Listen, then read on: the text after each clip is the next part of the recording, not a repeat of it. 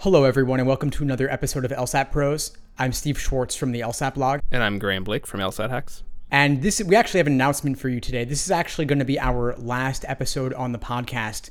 It's been a blast. It's been a lot of fun, but we actually found this was a lot more work than we initially anticipated, and decided that we would be better off focusing our attention on projects we currently have going on. Yeah. So we've really enjoyed doing it. And one thing we're glad to say is that we focused on making everything worthwhile if you're, if you're listening to it far into the future. So if you're just picking up this podcast now and hearing this final episode, I would encourage you to go back to the start and listen through the things we've done before. They're all Q&A from students taking the LSAT. And as long as the format hasn't changed, then they're just as relevant uh, in the future as they are now.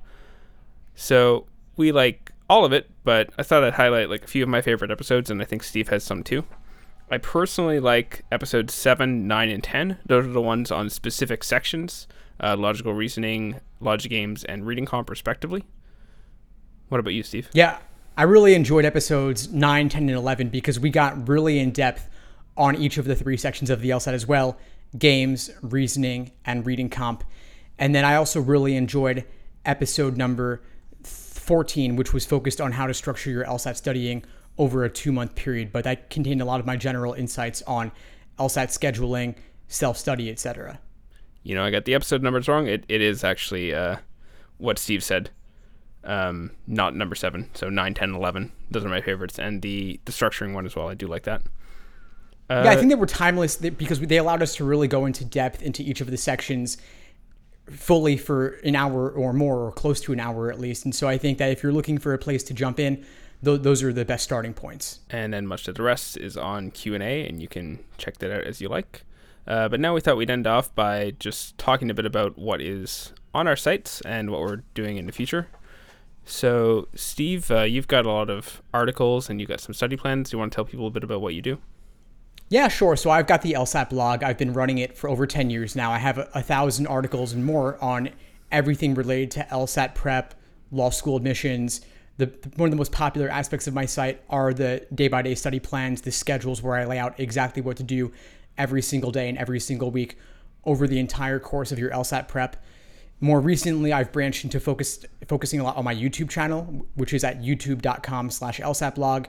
I release new videos daily. They're either short lessons or longer online classes or recordings of in person classes and discussions and interviews with a wide variety of folks on LSAT and law school admissions.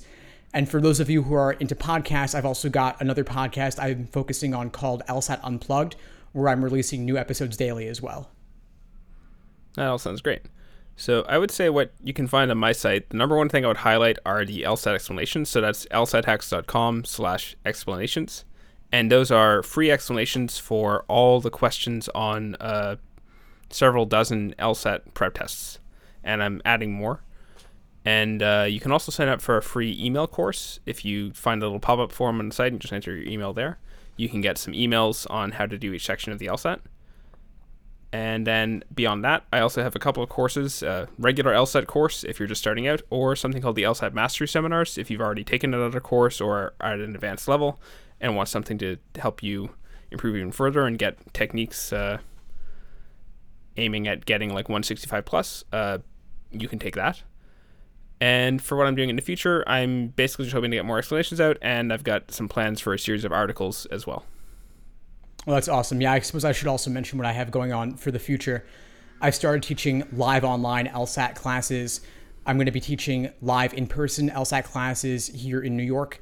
And I've also got some recorded video courses as well. So it sounds like we both got a lot of new stuff coming our, coming your way. So make sure to check out each of our sites for the latest. Yeah, and thanks for listening to the podcast, or if you're just checking this out for the first time, uh, please do check out the back catalog. I think you'll find it very helpful. And let us know what you think of it. If enough people talk about it favorably, like maybe we'll reconsider. But for now, we thought we'd end on a, a high note where we're like happy with everything that we've done. And I guess that's it. So we'll leave everything we mentioned in the show notes. Steve, do you have anything else? Not really. I think it's been a lot of fun. And please keep in touch with us. Feel free to reach out. Uh, Graeme, you want to share the best way for folks to reach you? Sure. The best way to reach me, uh, you could either, well, actually, probably Instagram. It's Graeme underscore Blake. That's G R A E M E. Or you can sign up to the email list on my site. Excellent. Folks can find me at youtube.com slash lsatblog. They can check out the LSAT Unplugged podcast on iTunes, Spotify, Google Play, and pretty much everywhere else. But you can always email me personally at lsatunplugged at gmail.com. All right. Thanks, everyone.